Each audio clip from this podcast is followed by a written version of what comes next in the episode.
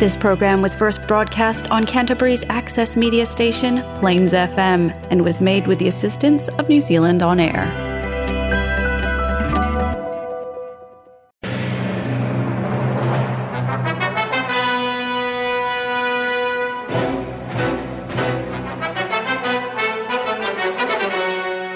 باقي من الزمن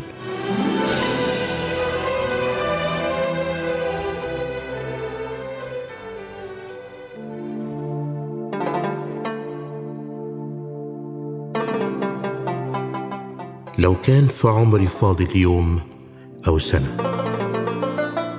نفسي أعيش في سلام وفي هنا. كفايانا هم إن كنت أنت أو أنا. تعال نتقرب وندعي سوا ربنا.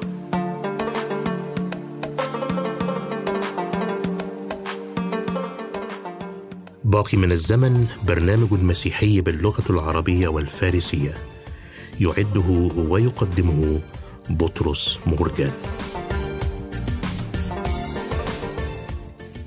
باقي من الزمن إبحار في قلب الزمن يأخذنا إلى بحار المعرفة الكتابية والروحية. فقرات ممتعة عظات ترانيم موضوعات تهمك ودراما إذاعية في باقي من الزمن. فابقى معنا.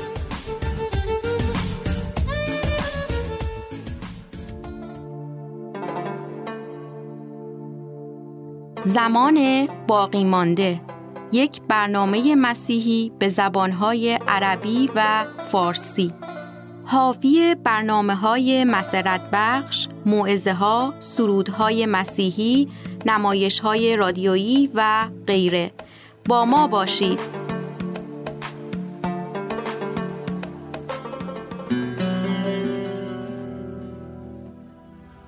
قصة نحكيها للأطفال عن أسد لم تعجبه صورته الشرسة العابسة حينما نظر في الماء.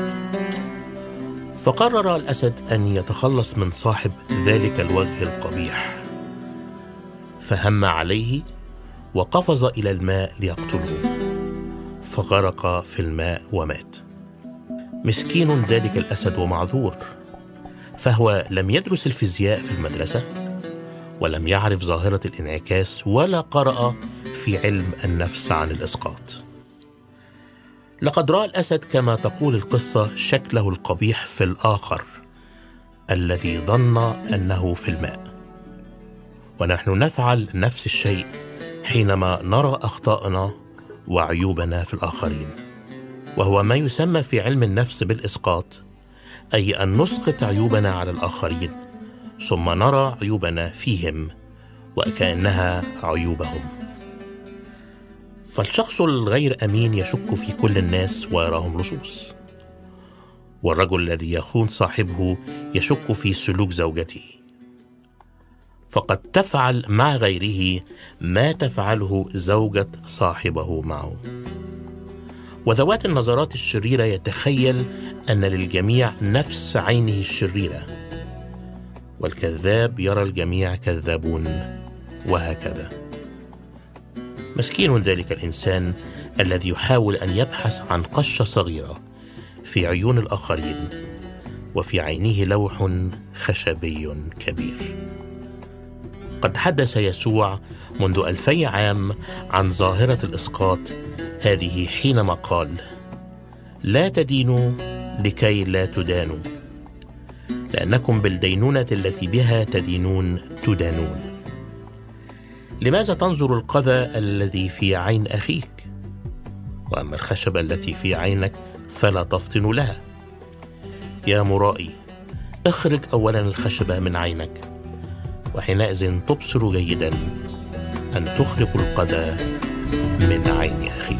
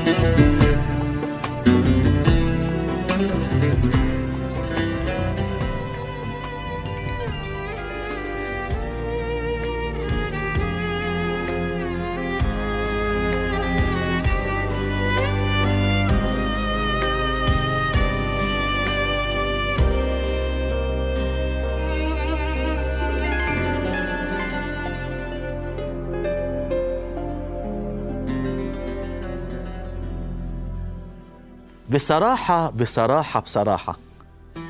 كم واحد فينا صعبان عليه من الرب الأيام دي كم واحد فينا صعبان عليه لأن الرب اتأخر عليه شويتين. في يوم من الأيام وصل للرب تلغراف صغير أو رسالة مع مرسال بتقول له حبيبك الغالي عليك مريض وعيان يا ريت تيجي وتشفيه.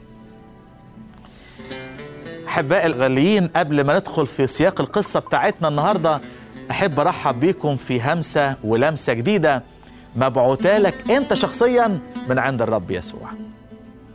القصة بتاعتنا والمعجزة بتاعتنا في إنجيل يوحنا صح 11 لما بعتت الأختين مريم ومرثا للرب يسوع المسيح رسالة بتقول له هو ذا الذي تحبه مريض اللي هو لعازر. القصة بتقول لنا إن الرب قعد في المكان اللي موجود فيه يومين وبعدين عرفنا إن العازر مات. والرب قال كلمة جميلة قال إن هذا المرض ليس للموت لكن لأجل مجد الله. بيقولوا المفسرين أحبائي بيقولوا إن الرب على ما وصل لعازر القصة خدت تقريبا عشر أيام تأخير يعتبر. بيحسبوها بطريقة معينة مش موضوع كلامنا دلوقتي. أخر الرب حسب فكر الناس طبعا. عشرة أيام وبعد كده راح عند العاذر ولقى مرسى ومريم بيبكوا. شاركهم الدموع وبكى معاهم. وراح عند القبر قال لهم حطيتوه فين؟ وروا له القبر ارفعوا الحجر رفعوا الحجر. وصرخ المسيح بصوت عظيم لعاذر هلم خارجا.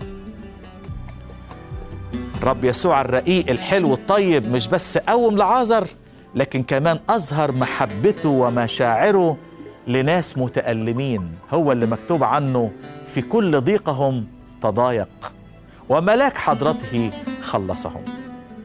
أقام الرب يسوع المسيح لعازر من الأموات.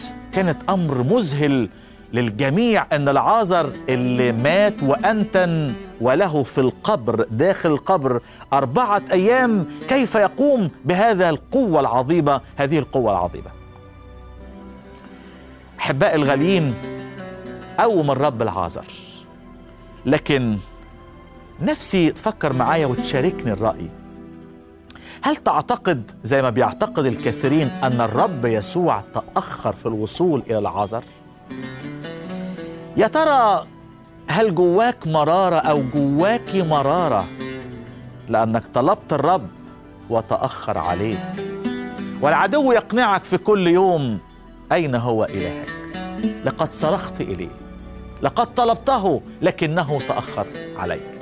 هل تظن معي أن الرب قد تأخر عليك؟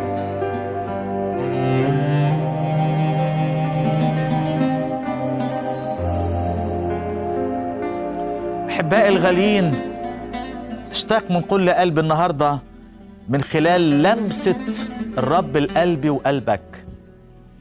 أن يعالج الرب ويشفي إحباطك وألمك وصعبانيتك لأن الرب قد تأخر عليك كما يحاول أن يقنعك العدو.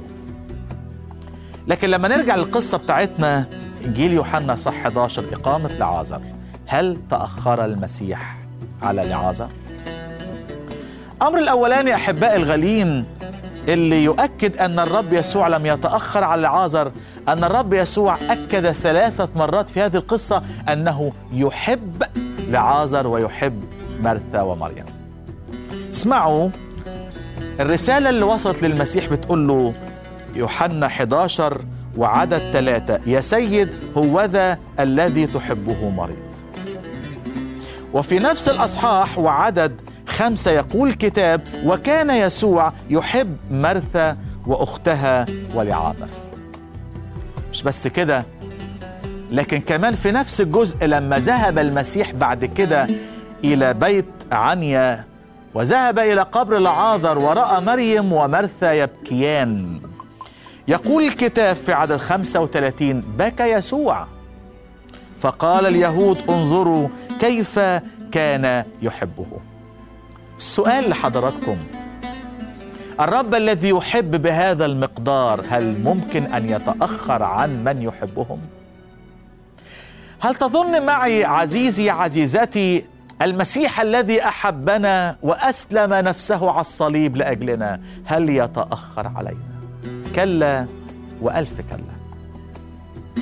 الأمر الثاني الذي يؤكد أن المسيح لم يتأخر أحبائي أن الرب يسوع عارف التفاصيل بكل ما يجري في الأحداث. فهو الذي قال لتلاميذه بعد عدة أيام لعاذر مات. محدش قال له إنه مات بقى عارف. فالرب يعرف التفاصيل والذي يعرف التفاصيل لا يمكن أن يتأخر. حلو قوي إنك تطمن الرب عارف. الرب واخد باله. الرب يعرف أدق التفاصيل فهو لا يتأخر عليه الأمر الثالث أحبائي. قال الرب يسوع في هذا الأصحاح عدد أربعة أن هذا المرض ليس للموت بل لأجل مجد الله ليتمجد ابن الله به. الرب يسوع يعمل كل شيء لأجل مجد الله. آه لو أدركنا إنه الأمر مش بس يخصني أنا كابن وبنت لله الأمر يخص حاجة أعظم من كده وهو مجد الرب إلهنا. فالرب يهتم بالأمر مش بس لأنه يخصني أنا بهذه المساحة لكن يخص مجد الله بمساحة أعظم. وقد يتطلب مجد الله أن ينتظر الرب بعد الشيء. على سبيل المثال لما كان الفتية الثلاثه هيترموا في أتون النار كان كنا نتوقع أن الرب سينقذهم قبل ما يدخلوا أتون النار. لكن مجد الرب تطلب أن ينتظر الرب حتى يلقوا في أتون النار وينقذهم ويمشي معهم الرابع شبيه بابن الآلهة. خلونا نطمن. عمر ما الرب بيتأخر. اللي بيعمل كل حاجة لكي يتمجد ابن الله به. يتمجد الله ويتمجد ابن الله. خلونا نطمن إنه كلها لمجده. ومجد الله لا يفعل شيئا خطأ ولن ولم يتأخر علينا ابدا أحبائي. الأمر الجميل اللي يؤكد إن الرب ما يتأخرش تطلعش الأمور منه. حينما ذهب عند قبر لعاذر قال لهم ارفعوا الحجر. ولما راح لمرثا قال لها أخوك هيقوم. قالت له ما أنا عارفة إنه هيقوم في يوم القيامة. قال لها يسوع أنا هو القيامة. أنا هو القيامة. يعني حتى لو الأمر وصل للموت أنا القيامة جيت خلاص. وعايز أقول للأحباء من الناحية العملية حتى لو مشكلتنا زي موت ونتانه لعازر فالمسيح عنده حل حتى لأضخم مشكلة في الوجود وهي الموت. فهو الذي غلب الموت. قيل عنه أباد بالموت ذاك الذي له سلطان الموت. قيل عنه أحبائي أبطل الموت وأنار لنا الحياة والخلود. اشكرك يا رب. اشكرك حتى لو مشكلتي كبيرة وصلت للموت فأنت ليك في الموت ليك أيضا في الموت مخارج أحبائي الغاليين الحاجة إلى الإيمان. ليست الحاجة أننا نستعجل المسيح أو أن نقول له أنت تأخرت. الحاجة إلى الإيمان. فحينما قال المسيح ارفعوا الحجر راحت مريم بسرعة قالت يا رب قد انتن هتعمل إيه؟ أجابها المسيح أحبائي وقال لها ألم أقل لك إن آمنت ترين مجد الله؟ الأمر محتاج إلى إيمان. أحبائي الغاليين خلينا نقول للرب النهارده عندنا مشكلة. وعندنا أمر صعب قوي لكن ادينا إيمان فأنت تستطيع كل شيء ولا يعثر عليك. أمر خلينا نفتكر أحبائي إن هدف دايما المعجزة مش بس واحد ميت وقام لكن هناك ما هو أعظم الموت الموت الروحي والقيامة الروحية. جاء المسيح ليعطيني ويعطيك حياة أبدية فقال أنا هو القيامة والحياة. من آمن بي ولو مات فسيحيا. مرة تاني ومرة أخيرة أصلي من كل قلبي إن تكون الهمسة واللمسة وصلت لقلبي وقلبك. المسيح لا يتأخر. المسيح عنده في الموت مخارج. المسيح لا يقيم بس الموت الجسدي لكن جاء من السماء ومات على الصليب وقام من الأموات ليعطني ويعطيك حياة أبدية صلي من كل قلبي إن تكون اللمسة وصلت لقلبي وقلبك. والنهاردة تأكدت أن الرب لا يتأخر ابدا. والرب معك.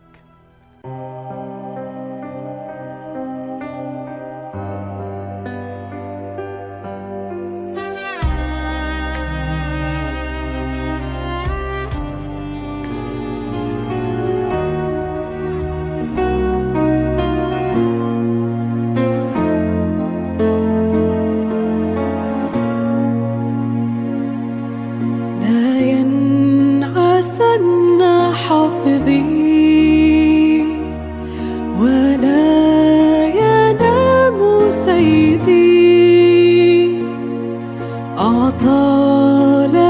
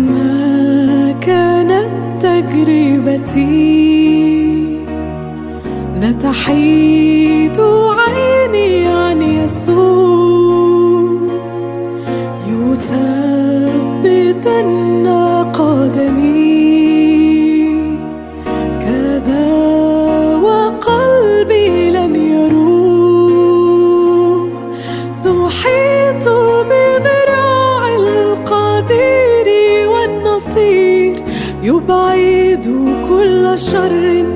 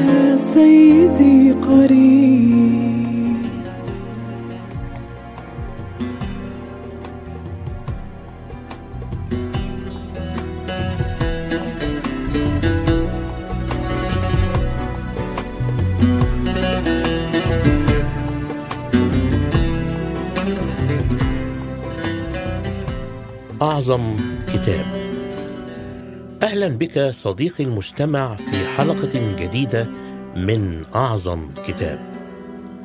في هذا البرنامج سأحاول أن ألقي الضوء على بعض المفاهيم والموضوعات حول الكتاب المقدس لكي تساعد المستمع الكريم على الاقتراب من هذا الكتاب والاستفادة به.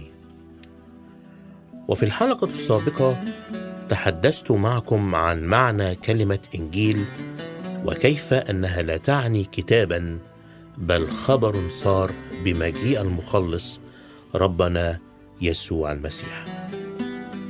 وموضوعنا في حلقة اليوم هو مفهوم كلمة وحي أو وحي الكتاب. ففي رسالته إلى تلميذه تيمثاوس يقول الرسول بولس بالروح القدس كل الكتاب هو موحى به من الله. ونافع للتعليم والتوبيخ للتقويم والتأديب الذي في البر. كما أعلن الروح القدس على فم الرسول بطرس هذا الإعلان الإلهي عن نبوات ومحتويات الكتاب المقدس قائلا لأنه لم تأتي نبوة قط بمشيئة إنسان. بل تكلم أناس الله القديسون مسوقين من الروح القدس. وعندما نقول أن الكتاب المقدس هو موحى به من الله فإننا نقصد أن الكتاب هو أنفاس الله التي أرسلها إلى أواني الوحي أو كتبة الوحي. فانطبق على كتاباتهم القول ليس بالخبز وحده. يحيا الإنسان بل بكل كلمة تخرج من فم الله. وقديما نفخ الله في الإنسان الأول فصار آدم نفسا حية. وهذا الكتاب المقدس إذ هو نفخة الله فهو لذلك كتاب حي. كقول الرب له المجد. الكلام الذي أكلمكم به هو روح وحياة. فالوحي ليس الهاما من العقل الطبيعي كالذي يصاحب الشعراء عند كتابة قصائدهم بل هو حسب تعريف ويبستر في قاموسه هو تأثير روح الله الفائق للطبيعة على الفكر البشري. به تأهل الأنبياء والرسل والكتبه المقدسون لأن يقدموا الحق الإلهي بدون أي مزيج من الخطأ.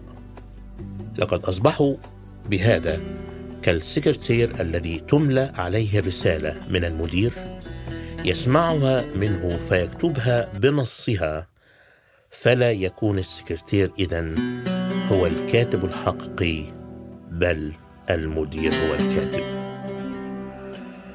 ولقد ظلت الشهادة لله من أيام آدم شفوية يتناقلها الخلف عن السلف. ولقد دعم الله هذه الشهادة بطول الأعمار. فلما قصرت أيام الإنسان وكان موسى هو الشخص الذي أعلن هذا الأمر في صلاته المدونة في المزمور التسعون حينما قال أيام سنين هي سبعون سنة وإن كانت مع القوة فثمانون سنة وأفخرها تعب وبلية لأنها تقرض سريعا فنطير. وكان موسى هو الإناء المستخدم لكتابة الأصفار الأولى للكتاب المقدس. ثم كان كلما أعطى الله وحيا جديدا يضاف جنبا إلى جنب مع أصفار موسى إلى أن تمت كل أصفار الكتاب المقدس بعهديه القديم والجديد أي أصفار الكتاب التي أوحي بها قبل وبعد ميلاد السيد المسيح ووجوده في عالمنا. نستكمل حديثنا بعد الفاصل.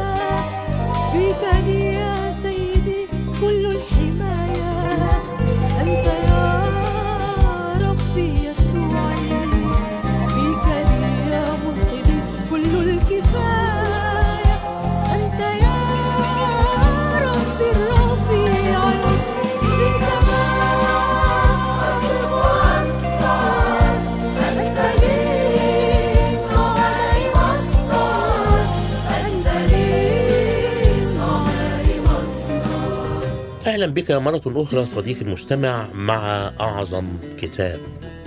يتساءل البعض أحيانا بلهجة التشكيك عن نسخ الكتاب المقدس الأصلية. هل هي موجودة؟ أم فقدت أو حرفت؟ كما يدعي بعض الذين يتجاهلون قدرة الله على حفظ كلمته كما أعلنها الله بنفسه في نبوة أرميا قائلا لأني ساهر على كلمتي لأجريها. ومع أن النسخ الأصلية المكتوبة بخط كتبة الوحي أو من أمليت عليهم منها ما قد فقد ولا يعرف مصيرها إلا أن كلمات الوحي ذاتها لم تفقد. فلقد سمح الله بضياع هذه النسخ الأصلية. والسبب؟ لأن قلب البشر يميل إلى تقديس وعبادة المخلفات المقدسة. وهذا تماما كما عبد بنو إسرائيل الحية النحاسية التي كانت واسطة إنقاذهم من الموت. ولذا فإن حزقية التقي قد سحق حية النحاس التي عملها موسى. لأن بنو إسرائيل كانوا إلى تلك الأيام أي أيام حزقية يوقدون لها ودعوها نحشتان. وهذا ما سجله الكتاب المقدس في سفر الملوك الثاني والأصحاح الثامن عشر. وهكذا قد سمح الرب بفقد هذه المخطوطات الأصلية لئلا يعبدها البشر. ولقد كانت الأسفار بعد كتابتها تنسخ مرة ومرات وهذه العملية وقتئذ لم تكن سهلة فكان النساخ يلقون الكثير من المشقة بالإضافة إلى تعرضهم للخطأ في النسخ. وهذا الخطأ كان عرضة أن يتضاعف عند تكرار النسخ. ولو تجاوزنا صديقي عن أخطاء النسخ التي يمكن اكتشافها وتمييزها بسهولة فإننا نقول إن ما وصل إلى أيدينا هو كلمة الله الصحيحة دون أدنى تحريف نظرا لغيرة اليهود في الاحتفاظ بالأسفار المقدسة التي عندهم. فقد شهد يوسيفوس المؤرخ اليهودي الشهير إنه لم يجرؤ أحد على أن يزيد عن أسفار العهد القديم أو ينقص منها حرفا واحدا. عبر الأجيال ولم يطرأ عليه أي تبديل مهما كان طفيفا منذ أن وجد إلى يومنا هذا. وقال أيضا العلامة باسكال إنه لا يوجد إخلاص بين كل الأمم. نظير الإخلاص الذي عند اليهود في المحافظة على الأسفار الإلهية. وهذا الإخلاص نفسه ليس اصله الطبيعة بل مصدر فائق للطبيعه ومن هنا كلام الرسول بولس عن فضل اليهود في رسالته إلى أهل روميا والاصحاح الثالث حينما قال إنهم استؤمنوا على أقوال الله. ولهذا صديقي المستمع فإن النسخ العبرية المكتشفة في بقاع العالم المختلفة وعلى مدى السنين المتعاقبة والتي تعد بالمئات عند مقابلتها معا وجد تطابقها التام.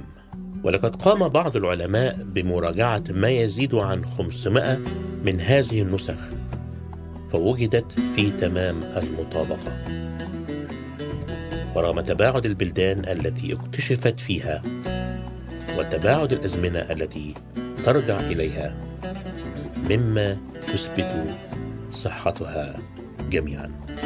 أما بالنسبة لأسفار العهد الجديد فبالإضافة إلى النسخ القديمة جدا والتي يرجع تاريخها إلى ما بعد أيام الرسل مباشرة فإنه لدينا ما اقتبسه الآباء في كتاباتهم من الكتاب المقدس حتى قال أحدهم إنه حتى لو لم يكن قد وصل إلينا العهد الجديد لكن من الممكن جمعه كله باستثناء 11 آية فقط من هذه الاقتباسات.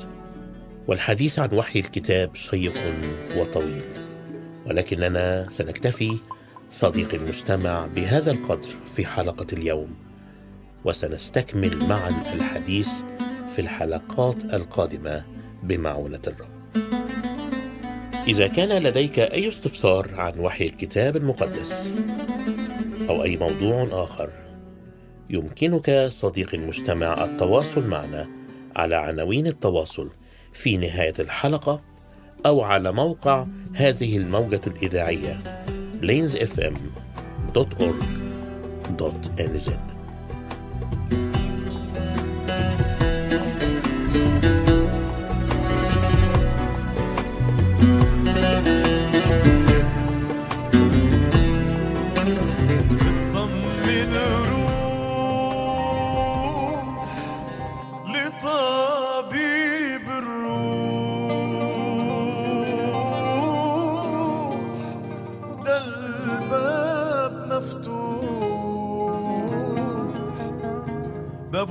بابه مش مقفول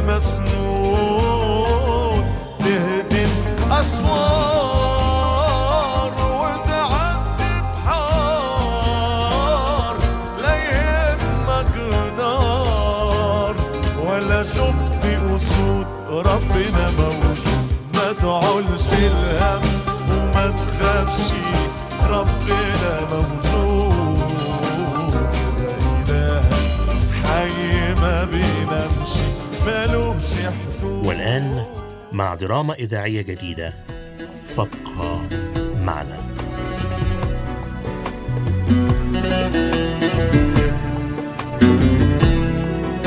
إيه ده؟ إيه ده؟ أنت مين؟ أنت مين أنت؟ أنت مين أنت؟ أنت اللي مين؟ أنت اللي مين أنت؟ أوه. تطلعي مين أنت؟ تطلع مين أنت؟ آه. أنا مش فايق ومش فاهم. فأنت مين؟ أنا أنا أنا أوه. آه ثانية واحدة. أنا فريدة ماجد عادل. وأنت مين؟ إيه أنا مين؟ آه. أنت إزاي ما تعرفيش أنا مين؟ يعني تطلع مين يعني؟ أنا أنا أنت عرفتي إزاي أنت مين؟ من البطاقة. أنا فريد ماجد عادل. إيه ده؟ فريد! آه. أيوه. مش عارفني يا فريد. لا ما أعرفكيش. مش فاكرني يا فريد. لا مش فاكرك. يا فريد ده أختك ما أعرفش أنت بتقولي إيه. ده أختك يا فريد. مين يعني؟ مش فاهم أي حاجة يا. فريد إزاي مش فاكرني يا فريد؟ فري إحنا- أنت جبت منين فري دي مفيش حد بيقول لي فري دي غير فريدة اخت مش ممكن أنا مش كويس مش. كويس يا فريدة مش كويس. هو إحنا فين يا فريد معرفش أنا. موجوع. آه. كان أسود كده وغريب. قوي أنا متع- أنا متعور أنا متعور يا فريدة. لا أنت كده كنت طول عمرك مشلفط لا لا بجد. أنا حاسس إن مش فاهم ومش فاكر ومش عارف مع بعض. لا استنى استنى استنى. أنا فاكرة إن أنا كنت رايحة النادي. رحت النادي؟ وصلتك نعم. رحتي النادي يبقى أنا وصلتك. وصلتني إيه؟ أيوة. وانت عايز تراكبني جمايل كده طول الوقت. النادي بتاع ستة ونص وأنت عندك ميعاد سبعة طب وصلني ستة ونص وفي النص ساعة دي روح معايا. ما وصلتنيش ما وصلتنيش وصلتك. ما وصلتنيش وصلتك. ما وصلتنيش وصلتك. ما وصلتنيش وصلتك. ما وصلتنيش. وصلتك؟ ما وصلتنيش. بأمارة الراجل اللي كسر علينا وإحنا سايقين في الشارع وطلعنا فوق الرصيف. أيوه صح الراجل ده فظيع. أنا قعدت أقول له يا عم خش شمال خش شمال وانت انت كده هتموتنا.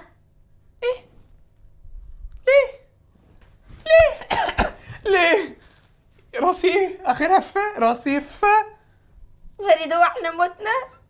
يعني إيه؟ يعني إيه موتنا؟ لا يعني إيه؟ لك لا لا لا, أصلاً مش إيه؟ هموت أنا. أنا أنا أنا. شاب. أنا شاب. أنا عندي رياضة. أنا عندي جامعة. أنا عندي أصحاب. أنا عندي أي آه،. آه، أي حاجة أعملها. لكن لكن. لكن أموت. أموت ليه؟ ليه؟ أموت. في إيه؟ في أنا حادث شاطرة. عربية؟ ليه؟ وأنت ما؟ بتعرفش ودايما جايب لنا مشاكل. بس بس بس بس. أنت أنا صغيرة وحلوة ومش المفروض أموت دلوقتي. صغيرة آه حلوة مش وقتها دلوقتي خالص. ب... انت السبب؟ انت السبب أنا السبب انت اللي سايق. وانت اللي عملتي دوشة. انت عملتي دوشة. وأنا سايق. قلت لك مليون مرة ما تتكلميش وأنا سايق. آه يعني متنا يعني متنا السبت كان عندي امتحان. السبت كان عندي امتحان. أنا مش رايح الامتحان لأني أساسا مش مذاكر.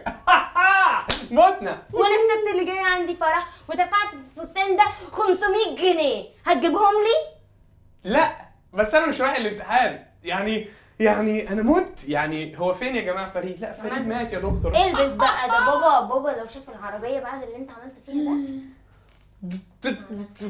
ده. تموتنا هيموتنا. مش يعني إحنا يا رب. إحنا متنا امتحان ولا لوحدنا عربية ولا بابا ولا حد يقول لك انت ما. تعرفش قيمة الفلوس. انت ما. تعرفش قيمة الفلوس يا حبيبي آه يا فينك يا بابا دلوقتي.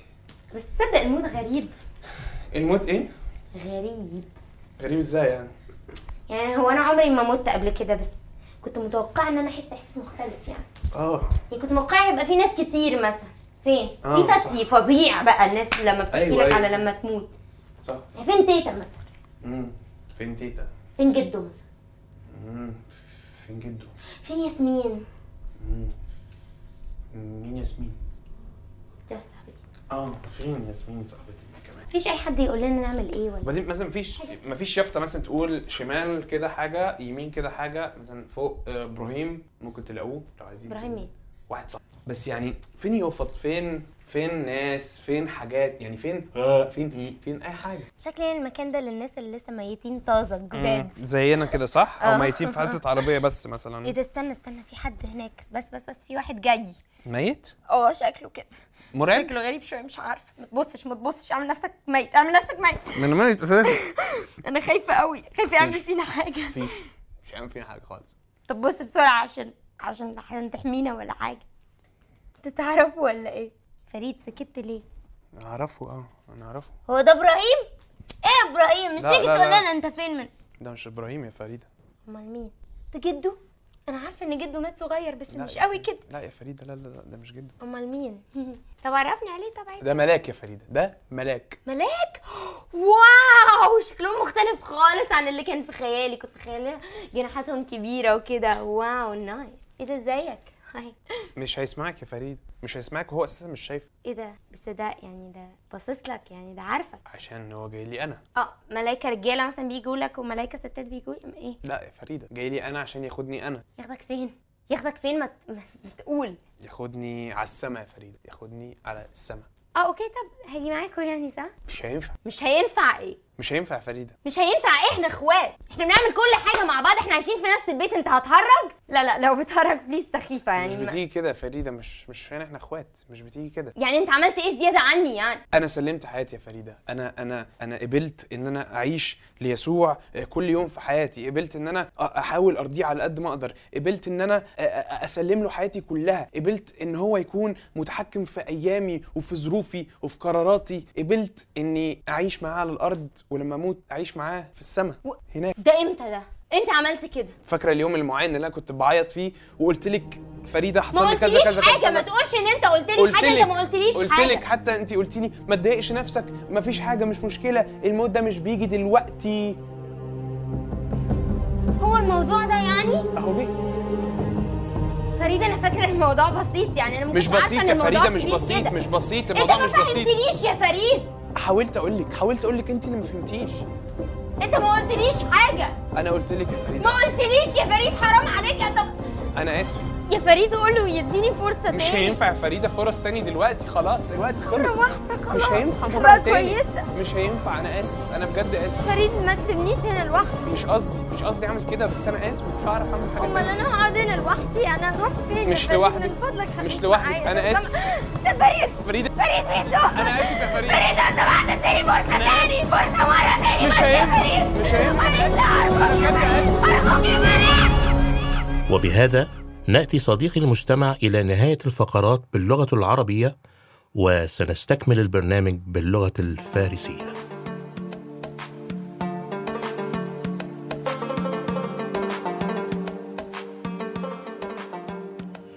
كنتم مع باقي من الزمن. سعدنا بكم ونرجو أن نكون قد أسعدناكم. أرسل إلينا بمقترحاتك أو تساؤلاتك. نرحب بالمشاركات. يمكنك الاتصال بمقدم البرنامج بطرس مورجان على تليفون 021 189 3886 أو أرسل لنا على بريدنا الإلكتروني radio.arabic at extra.co.nz والرب معكم.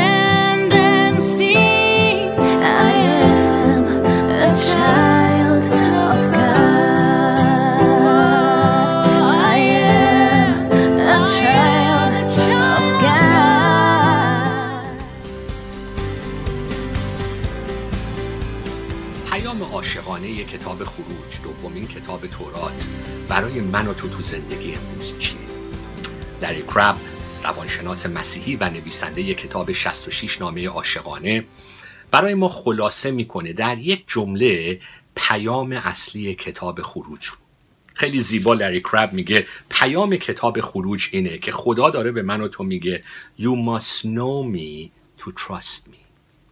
خدا داره به من و تو میگه تو باید منو بشناسی تا بتونی به من اعتماد کنی. خدا داره شخصیت خودش رو قدرت خودش رو قدوسیت خودش رو حضور وعده های زیبای خودش رو به ما مکشوف می‌کنه در کتاب خروج. داره خودش رو به ما معرفی می‌کنه که با چه خدایی روبرو هستیم. اگر یادتون باشه تو کتاب پیدایش پیام اصلی کتاب پیدایش بر طبق تفسیر لری کرب این بود که خدا داره به من و تو در پیدایش میگه که من برای تو نقشه دارم. من برای تو نقشه دارم. تو خیلی خرابکاری ها تو زندگی کردی. انسان خیلی وقتا از خدا سرکشی کرده. ولی گناه های ما شکست های ما مانعی نبوده که خدا نتونه وعده هاش رو نقشه هاش رو رویاهاش رو برای برکت به زندگی ما و برکت به دنیا جلو ببره. خدا تو بالا پایینی های زندگی ما برای ما نقشه داشته. و پیام کتاب پیدایش اینه که به این خدا می‌تونیم اعتماد کنیم. این خدا ما رو دعوت کرده که توی زندگی باش راه بریم چون این خدا نقشه داره و برنامه داره.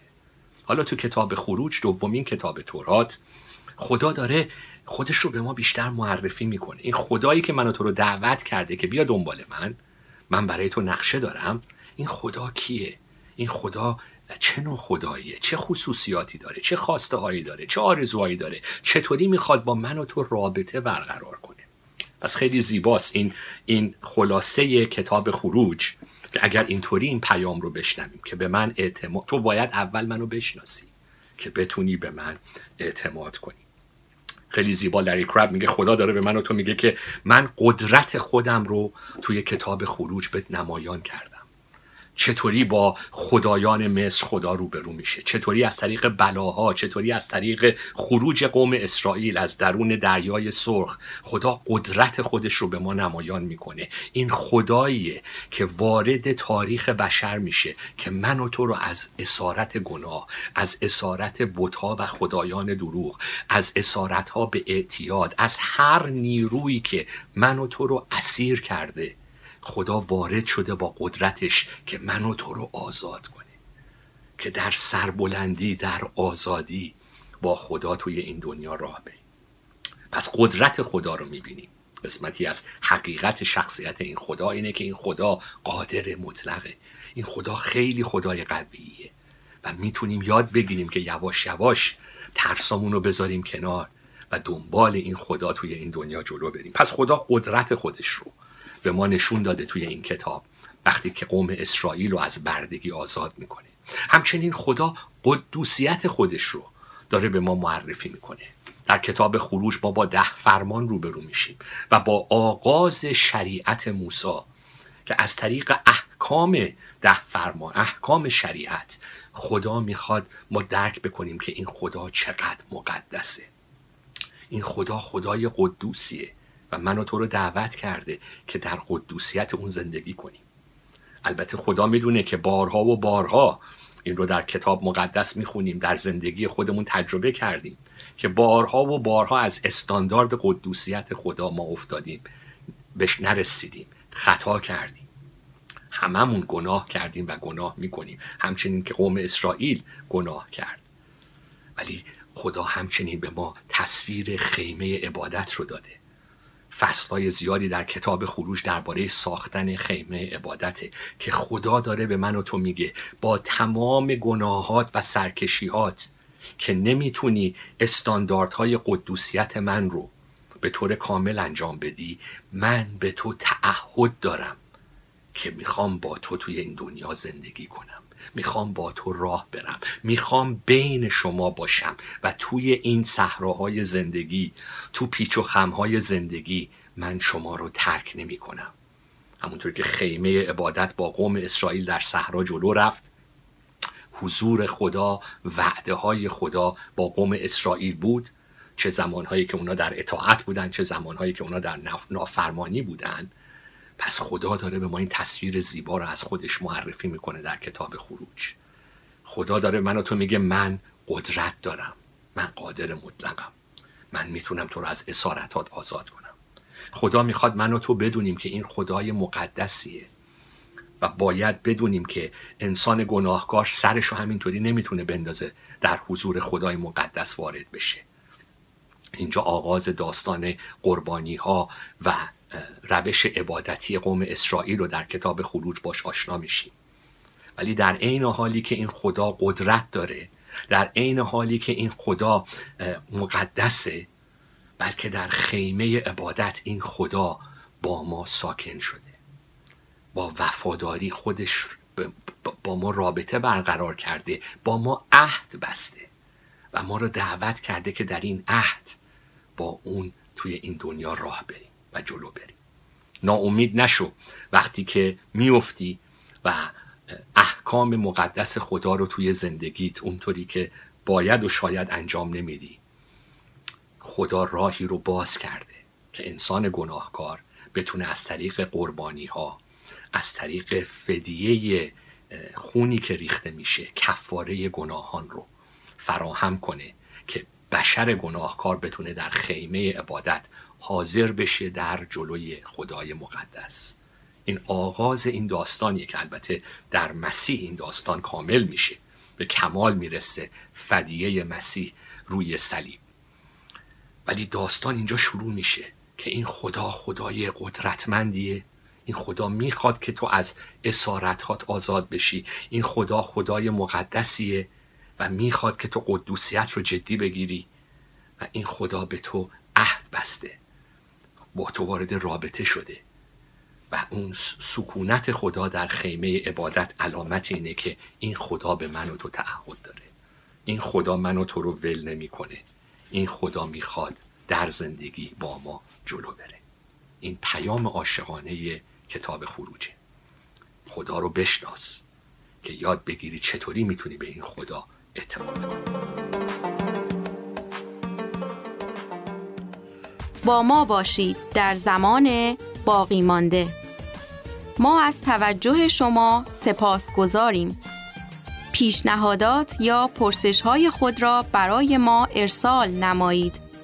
ما از مشارکت شما استقبال می کنیم راه های تماس با ما 0 21 989 radio.arabic@extra.co.nz برکت خدا بر شما عزیزان باد.